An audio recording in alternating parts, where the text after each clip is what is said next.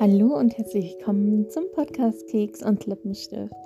Ich bin eure Eva Maria und heute geht es um selber gemachtes Lockengel, nämlich Leinsamengel.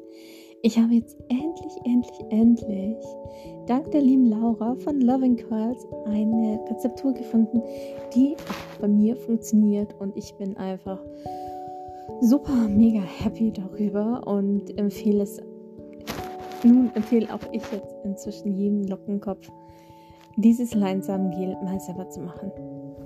Wenn es euch interessiert, warum und wieso, dann hört jetzt gerne weiter.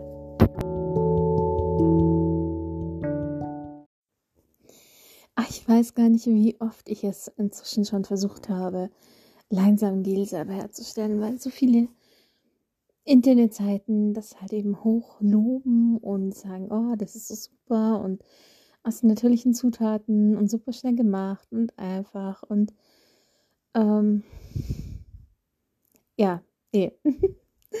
bis, bis vor kurzem war das das reinste Chaos.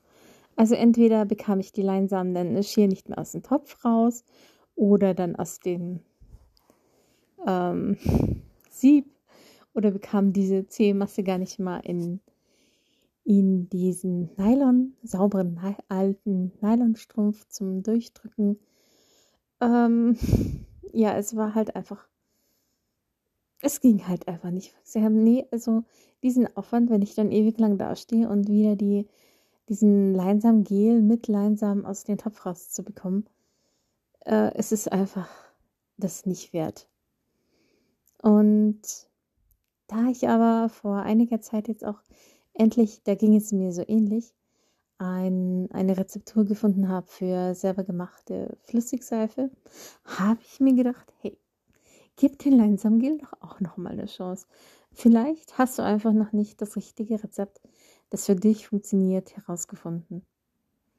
Ja, und so war das dann auch. Ich habe mich dann nochmal schlau gemacht und habe bei ähm, Laura, Loving Curls heißt der Blog, nachgeschaut und nachgelesen und habe es dann einfach mal ausprobiert.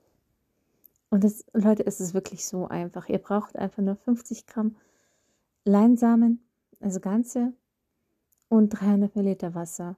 Und ihr gebt es in einen Topf, nicht in den Kopf, sondern in den Topf und äh, lasst es aufkochen und lasst es so langsam vor euch hinköcheln, bis halt ähm, so das Wasser nicht mehr wie Wasser runterfließt, sondern sich in Gel ähm, ja, verwandelt hat.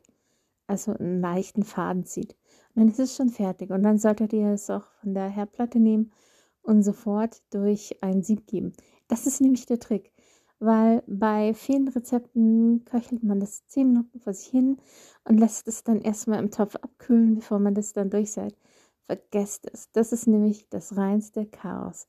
Sondern gleich heiß durch das Sieb, dann reicht doch wirklich ein Sieb.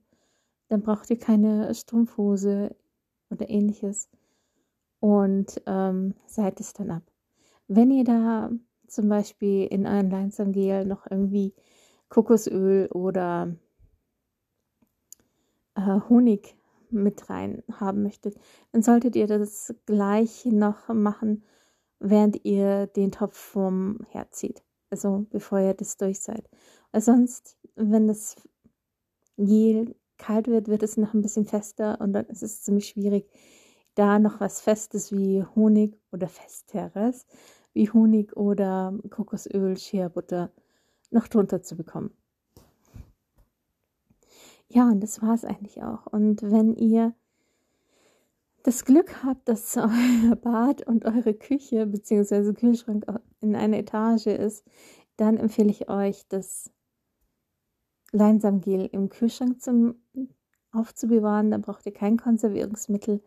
Bei mir ist es aber so, dass Küche und Bad auf verschiedenen Etagen sich befinden und ich keine Lust habe, vor dem Duschen oder jeden Morgen, bevor ich ins Bad gehe, mir mein Leinsamgel aus dem Kühlschrank zu holen. Deswegen habe ich es einfach konserviert. Und ähm, da könnt ihr halt einen Konservierer eurer Wahl aussuchen. Ich habe halt noch daheim von äh, früheren Kosmetik-Rühraktionen nach Paraben. Ja, es ist in Verruf und es soll schädlich sein, aber ich nehme es halt nur so her, dass ich es aufbrauchen kann, ohne Gefahr zu laufen, dass es verschimmelt, weil ich glaube, das ist auch nicht besonders gesund, wenn man sich äh, verdorbene Sachen in die Haare schmiert, im wahrsten Sinne des Wortes. Und ähm, wegschmeißen, glaube ich, ist auch nicht so gut für die Umwelt.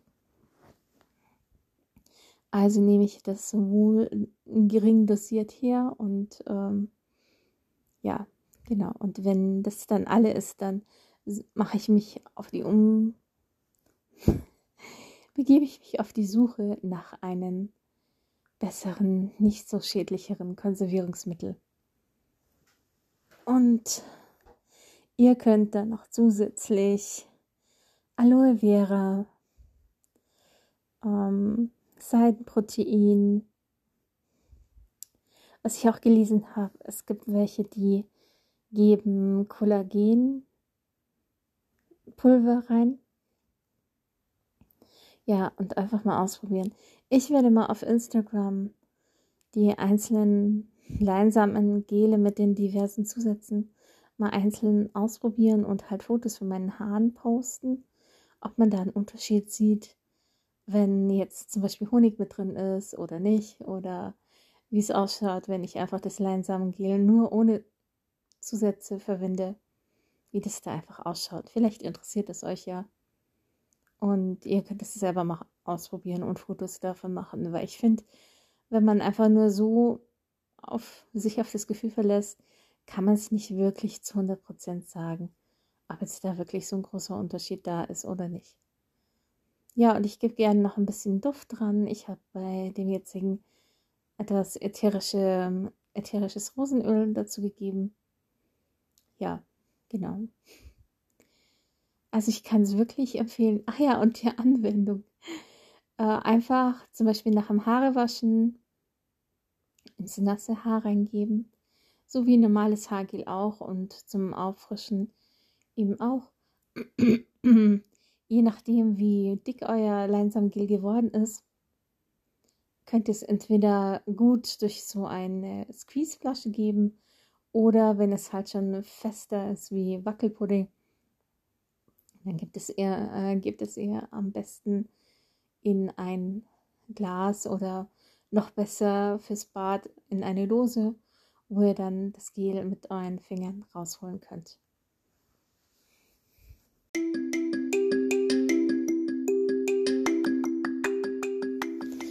So, das war's über das Leinsamgel. Also ich liebe es und ich werde auch nur noch das machen. Es ist so viel günstiger und ich habe sogar gehört, dass man die Leinsamen, die man da gekocht hat, noch ein paar Mal ein Leinsamgel auskochen kann. Das werde ich beim nächsten Mal ausprobieren und euch berichten. Das finde ich halt natürlich noch viel, viel besser. Man kann die Leinsamen dann auf den Kompost geben. Also sozusagen eigentlich No Waste, Zero Waste. Ich nehme halt leere, sauber gemachte ähm, Squeezeflaschen oder äh, Pumpflaschen her. Die nehme ich oder nehmen wir in unserem Haus so oft her, bis sie kaputt gehen. Und äh, unsere Bekannten wissen Bescheid und schenken uns die dann mal, wenn sie ihre Produkte aufgebraucht haben und ähm, aber wissen, dass wir sowas immer mal wieder gut gebrauchen können. Wenn ihr auch Leinsamgel verwendet oder ähm, es jetzt mal nachgemacht habt und ausprobiert habt, schreibt mir gerne auf Instagram, wie ihr Leinsamgel findet und ob ihr vielleicht auch Hassel hattet am Anfang mit dem Leinsamgel.